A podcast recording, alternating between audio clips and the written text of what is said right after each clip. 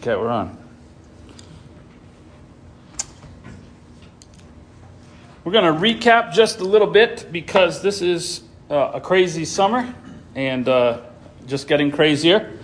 Um, so, we've talked about uh, perfection, uh, and uh, we began uh, talking about things that are directed towards God. We began talking about moral perfection. We said that was the, the easiest, most simplest thing to at least comprehend. It's not, not easy to do, but, but the smallest part of, of, of per, being perfect. We, we, we talk so much about being perfect and not sinning, which is an important part of it. That is actually the smallest part, really, of, of our faith the, the not doing the wrong thing. That, that was the, where God began. When He wanted to teach people, right? Uh, most of your, your Ten Commandments and, and those things were, were what not to do. Just don't, don't do this, this small list of things. Uh, and, and that's where He began, the, the not doing. And then he, we, we talk about being spiritual and, and, and, moving towards a, a positive thing, this, this inner, this, this inner uh, perspective we have of what really is happening in the world around us, the, the, the, the, battle that is being fought when we're, we're so distracted by, by physical things. And uh, we, we then moved into kind of the things that are, the ways our faith is directed towards other people. And if you recall, uh, we, we, we talked about this, this relational aspect, this, uh, how we as Christians relate to other Christians, but not just, uh, but we wanted, we were very specific. And we talked about how we do that outside of these four walls. On an individual basis, how do I relate to, to the other Christians and, and, and building relationships? Now, we were gone last week, uh, and um, if, if things didn't, if, if Cam didn't call an audible on me, uh, we talked about evangelistic perfection and, and, and moving on in, in the way we communicate to other people who are not Christians. Uh, and, and I want to come back a little bit to, to the idea, and I said kind of the, the sermon uh, the, the, first sermon is very connected to our, our concluding sermon. And, and as we talk about this, it's, it's, important that we, that we understand the things that, even though we direct a couple of things, are really directed towards our relationship with God, they will still impact my relationship with other people. Right? There, there, will still be an influence there. And the things that are directed towards other people will still impact my relationship with God, even if it's not directed towards Him. My evangelism is directed towards other people. It's going to impact my relationship with God. My, my, how I interact with people in the church outside of the church. Raised eyes twitching back. How, how I do that will impact my relationship with God. It will influence it. And so the last one that we're going to be talking about is religious perfection. Now we need to stop here just a little bit and talk about religion. It is a popular thing to downplay the word religion. It's a popular thing to do, at least in some religious circles. And in fact, people use one of these other avenues of, of our faith to reference that. And people will say, I'm spiritual. I'm not religious. You heard that. I'm spiritual, not religious. Well, then, have I got a sermon for you? Um, so let's look at some definitions. We're not going to go into Greek or anything today. We're just going to go into English. And we're going to look at some definitions. And, and depending on your dictionary, I forget which one I pulled this from, uh, we have three definitions. Take your pick if you don't want to be religious. Uh, it means a belief in God, gods, or the supernatural. So if you are not religious, we need to have a talk. Because that means you don't believe in God, or at least the supernatural in some way. So, so, so you, you kind of need to any work there? I, I, don't think we have a problem with that this morning. Oh, another definition of being religious means uh, religious refers to the ideas or practices that are associated with a person's belief in God. So, uh, so my religion, the things I do, the things I say, the things I believe, specifically, beyond, yeah, I believe in God. Okay, what things do you believe about God? Those are a part of your religion. That's a definition of religion.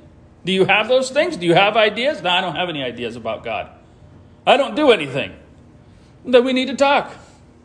Uh, and, and the third one, it can be a reference to a specific religious group or a category broader we could say the Christian religion or the Christian faith. It's used very synonymous with the, the word faith, like that. Uh, it can be very specific, and be, it can be broad.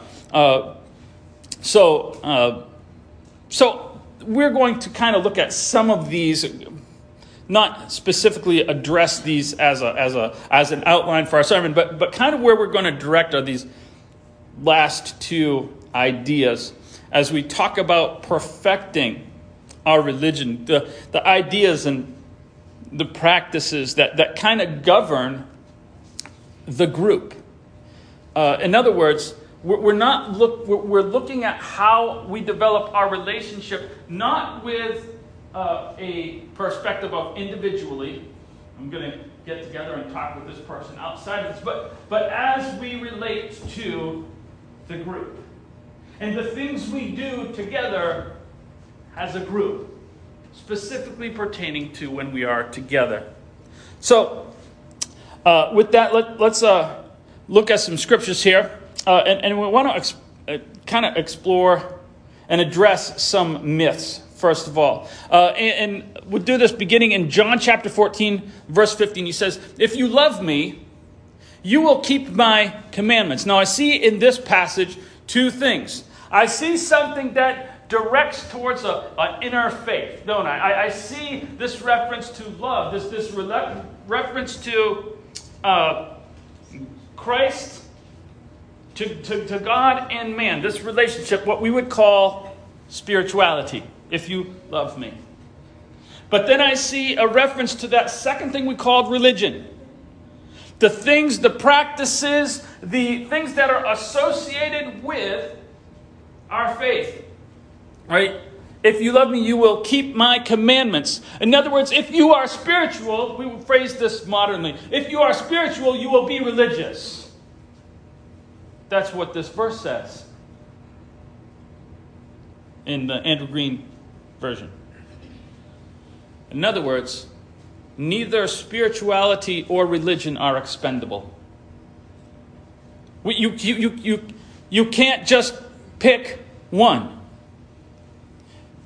Christ says if you're going to have one, you're going to have the other one. One builds the other.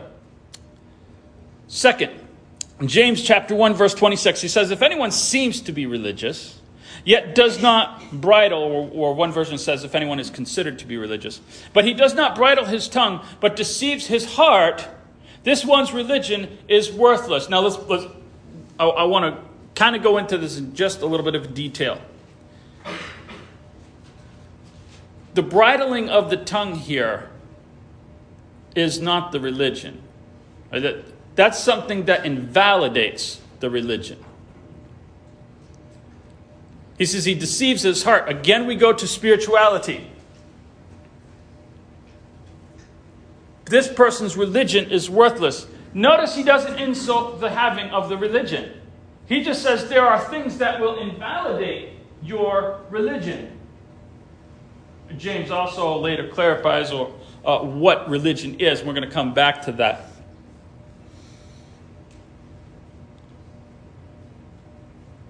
And so the fact is, is that we've seen now that both really will invalidate each other, or the lack of one will invalidate the other, or improper doing of one will invalidate the other. Improper religion or not having religion will invalidate your, your spirituality and not being properly spiritual will invalidate your religion, and that means that neither one is superior to the other. They do different things, they are built for different things. They are not expendable, neither one is superior, and that means that they are not interchangeable. I cannot accomplish with my religion what my spirituality is intended to do. I cannot accomplish with spirituality what religion is intended by God to do.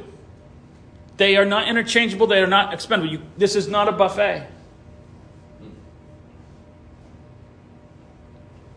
I don't like the coconut shrimp. Too bad. This is what there is. And God says, I, I heard someone say, they were, they were talking about, you know, growing up now versus growing up when they were a kid. And they said, you know, I asked, I was, it was a long time ago, and I asked my mom what was for supper.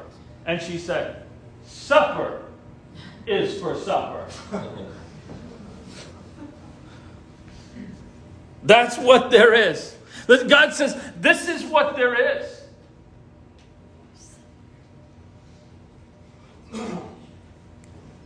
They're all made by God. They're all different elements of our faith designed to do different things. And our religion is, is designed for the group. And we're going to look at that. We, we probably know the last verse here. No, wait. The next verse, James 127, and it's not, it's not in here, but you know it. Pure and undefiled religion before God the Father is this. So the word religion is in there. To do what?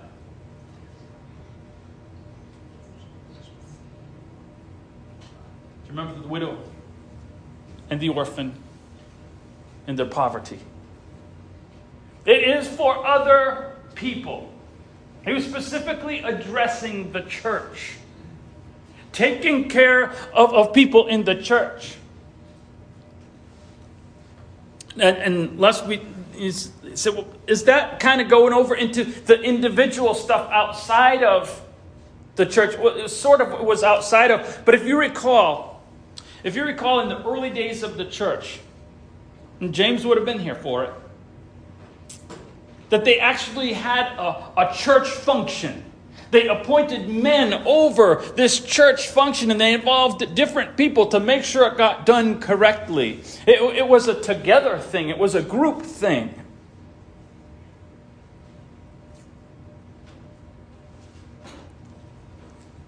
So I want to look at the importance of religion. First of all, this is kind of beating a dead horse, I suppose, but, but I want to emphasize this. God desires religion, but he desires valid religion. This is in Acts chapter 17. Paul has gone through, just as a, as a background, Paul has gone through uh, Athens. And he's prepared his sermon by, by looking at everything in the city. So, so Paul stands in the midst of the Areopagus and he said, Men of Athens, I perceive that in every way you're very religious. He's not insulting them, by the way.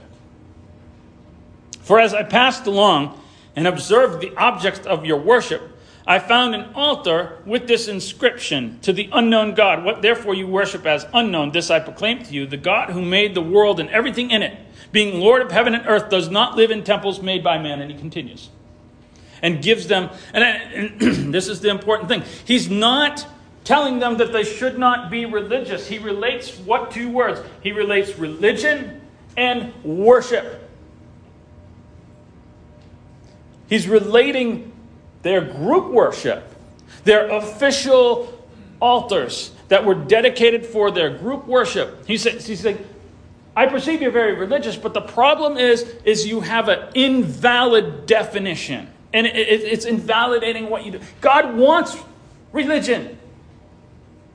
He just wants it to be valid. We've already looked at some of the ways that it's invalidated. But he spent time analyzing.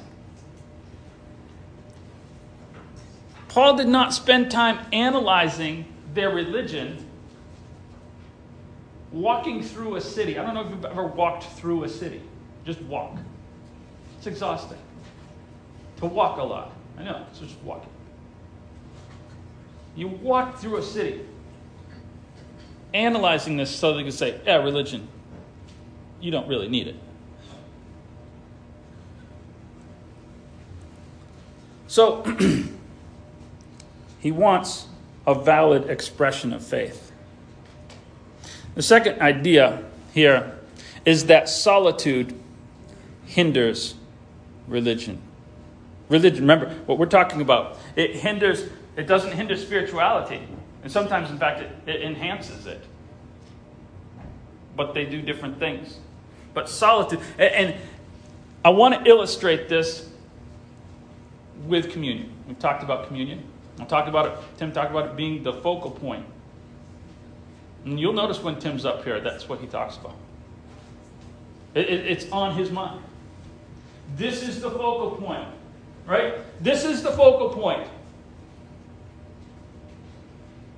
It is important for us to remember that. Now, I, I don't say this because I, I'm not going to use this illustration simply because it's the only religious thing we do, but it is the only religious ceremony that we do as Christians. There's a lot of religious things we do, but as far as what we would call a ceremony, this is it. Pretty simple. And, and so it makes a good illustration. You can take this illustration and you can apply it to other things. Uh, but I want to look at a couple of passages having to do with communion. It says, In the following instructions, I do not commend you, because when you come together, it's not for the better, but for the worse. For in the first place, when you come together as a church, I hear that there are divisions among you, and I believe that in part. And he continues. And this whole chapter is about how they were messing up communion. How do you mess up a ceremony? Good grief. But I want you to understand that this was a part of them coming together as a church.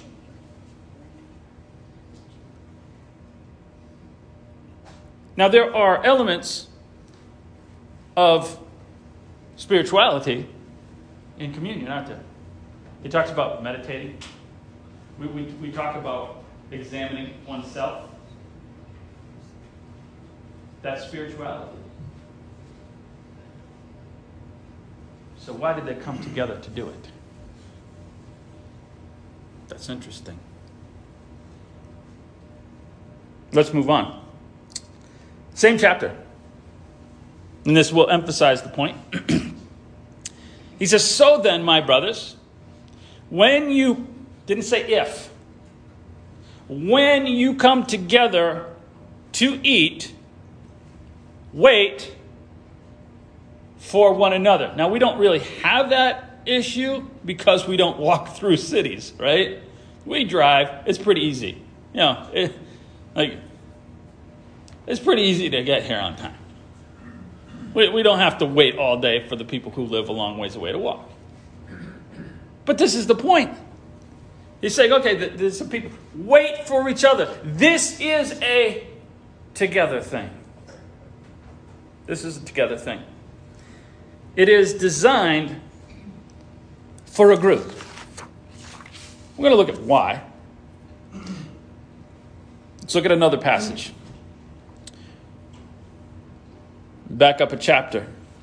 The cup of blessing which we bless, is it not the communion of the blood of Christ?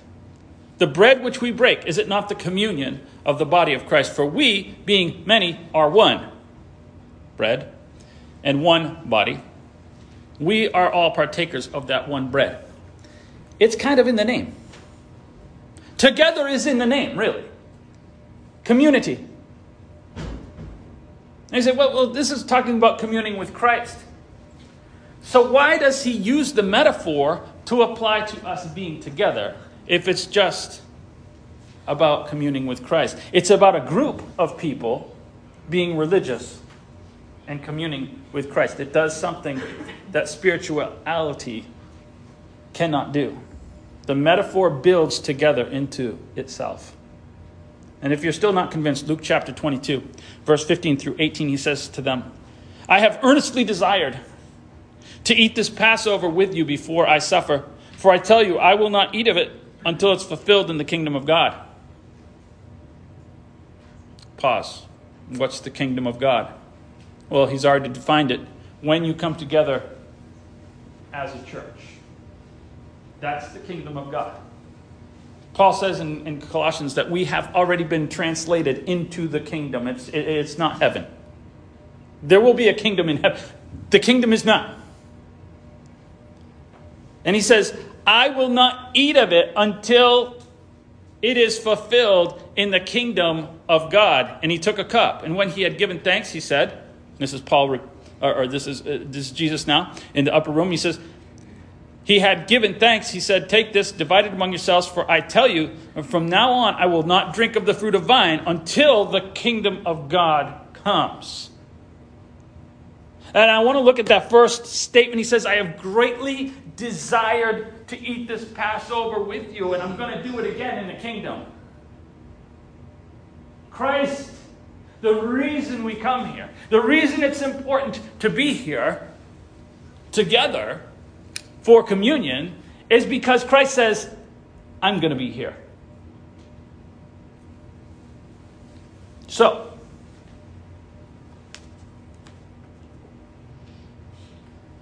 you're on vacation. And you're going to be spiritual. I'm going to be spiritual. I have just reserved the table for one. Because Christ says, I'm with the group. I have reserved the table and it's not, this is not merely about being individually spiritual. There's a time and a place for that. And it does wonderful things. Being together spiritually is wonderful. God designed it for a purpose, but God says this is about religion. This is about a group, and I have designed this for a group. So when you come together, wait for one another. It's about one another. And I want to get into that idea a little bit more. I want to get beyond the communion. Because, as I said, th- that's just a ceremony. It illustrates some things, but, but we, we, we want to get into deeper, into other aspects of religion. Because if we're going to perfect it, if we're going to, that word means to complete it, right?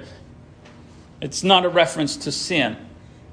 It's, it's a reference to complete something, something that has been throughout all of these passages that's unavoidable, and maybe you caught it, maybe you didn't, has been unity. That's what the group is about. That's what God has designed the group for, is about unity. Every one of those passages, the ones the waiting for another, and he says, Why? There's divisions among you. Right? All these passages about doing things, we look at the religion and, and, uh, in James, the references to it. What is it? This disunity. It's not treating certain groups correctly.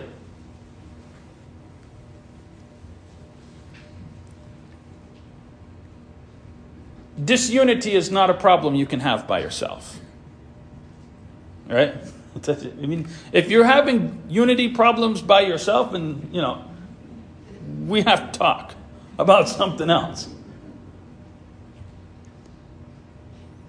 Managing personalities and conflicts, that's stuff that happens when we're together. And it always happens. There's things that I like, there's things that you like. This there's all we have different ideas, we have different perspectives, we have different experiences, cultures.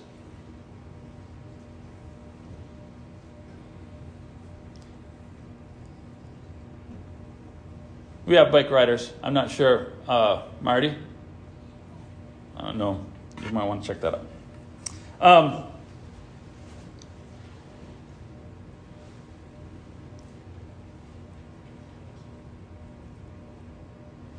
but it's not about checking the box about who's in the room and making sure I'm in the room.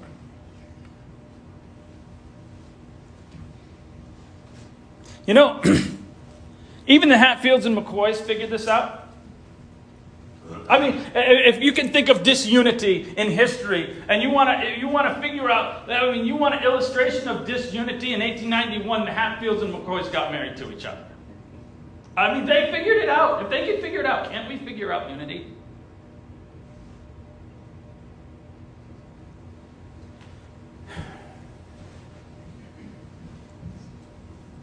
So I want to move on towards, to, uh, if they can do that, certainly the standard of Christ can be higher than what the Hatfields and McCoys achieved. I want to look at the purpose of it for the purpose of unity. to do this, we're going to open up uh, a, a little bit of longer text in Ephesians chapter 4. Ephesians chapter 4.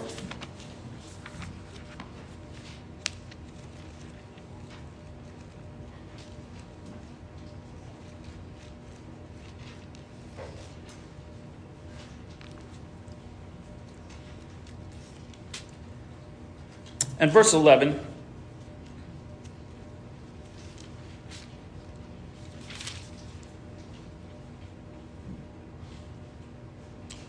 It says he gave him uh, he gave himself some uh, to be apostles, some were prophets, some were evangelists, some were pastors and teachers.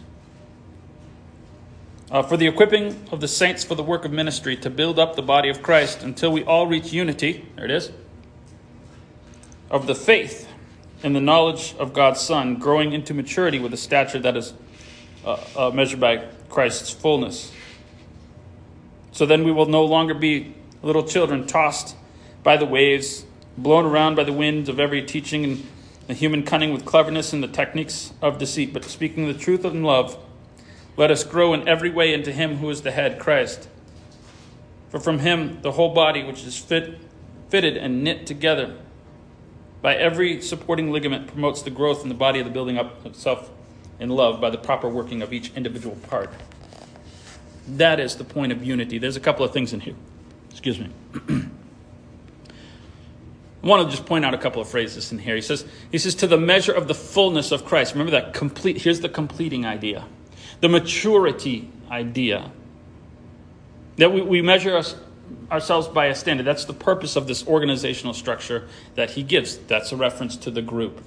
The purpose of the religion is to help our spirituality.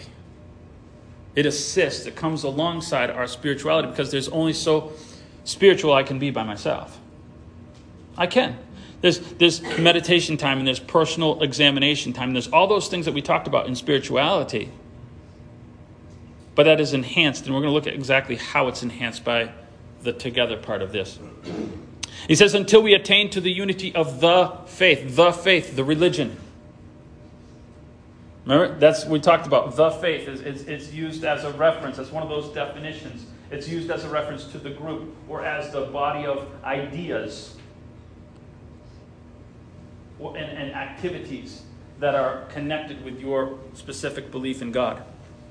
Attaining to the unity of the faith, the religion, so that we grow up in every way into Him. And again, here's this idea in every way, this completion. This is what I'm looking for. I'm wanting to not settle. I'm not settling for something. I'm reaching to something higher with my religion. So I want to cultivate it. Oh, we know this verse. This is the sledgehammer verse. This was the verse that I heard growing up. And if I was, if we missed Wednesday night, someone was going to hit you upside the head with Hebrews 10 24 and 25. And it got creative. It's like, we we have a Tuesday night thing, we have a this thing, we have a whatever. That, that we would have a fellowship dinner. And you weren't at the fellowship dinner. You're losing your holy points because Hebrews 10 24 and 25. That was like, that, that, that's not exactly what this was designed for. And the people who meant well, they meant well. This does say something about being together. There is a priority on being together in this verse. You can't get around that. He says, "Let us not consider, uh, let us consider, excuse me, one another to provoke unto love and to good works, not forsaking the assembling of ourselves together, as is the manner of some." but exhorting one another, and so much more as you see the day approaching. Now, this is a couple of things here. So, so, so we can't get around the being together. And we can't get around the fact that this is a high priority on being together, that it's not disposable, eh, it's not extra credit, it's not optional, it's not when we feel like. But I want to focus on the why. Because that was never really emphasized. It was always the emphasis upon the making sure we check off the list, the item, the box. Whew. I was there. We can be here every week and forsake the assembly if we forget the why. If we don't do the why, then it doesn't matter what the what we do. We, we did the thing, but we didn't do the why. But exhorting one another, encouragement, and so much more as you see the day approaching. That's perfection. It should not be getting less as we see the day approaching. He says, even more as you see the day approaching. Be more in tune to each other. Be more a group. Be more connected. Be more unified as we see the day approaching, not less unified.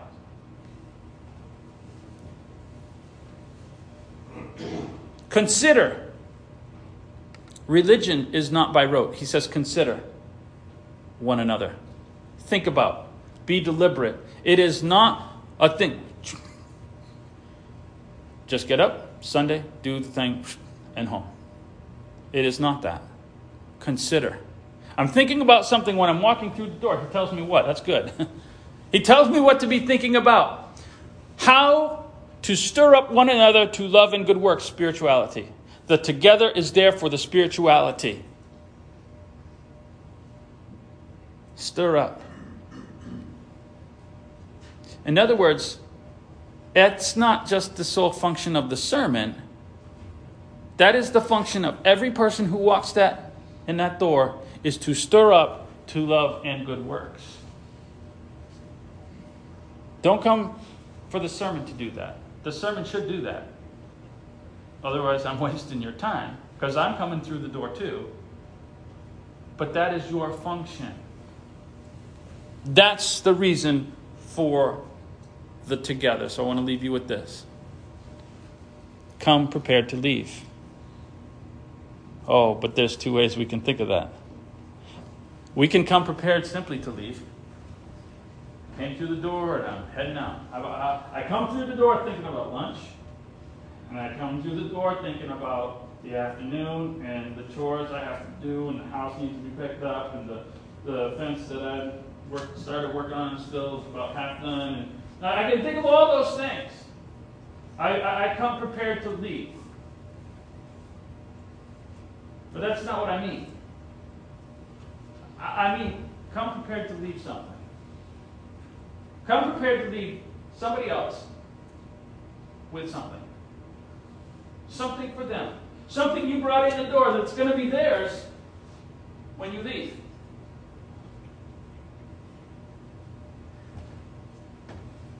Come prepared to leave. Come with a gift.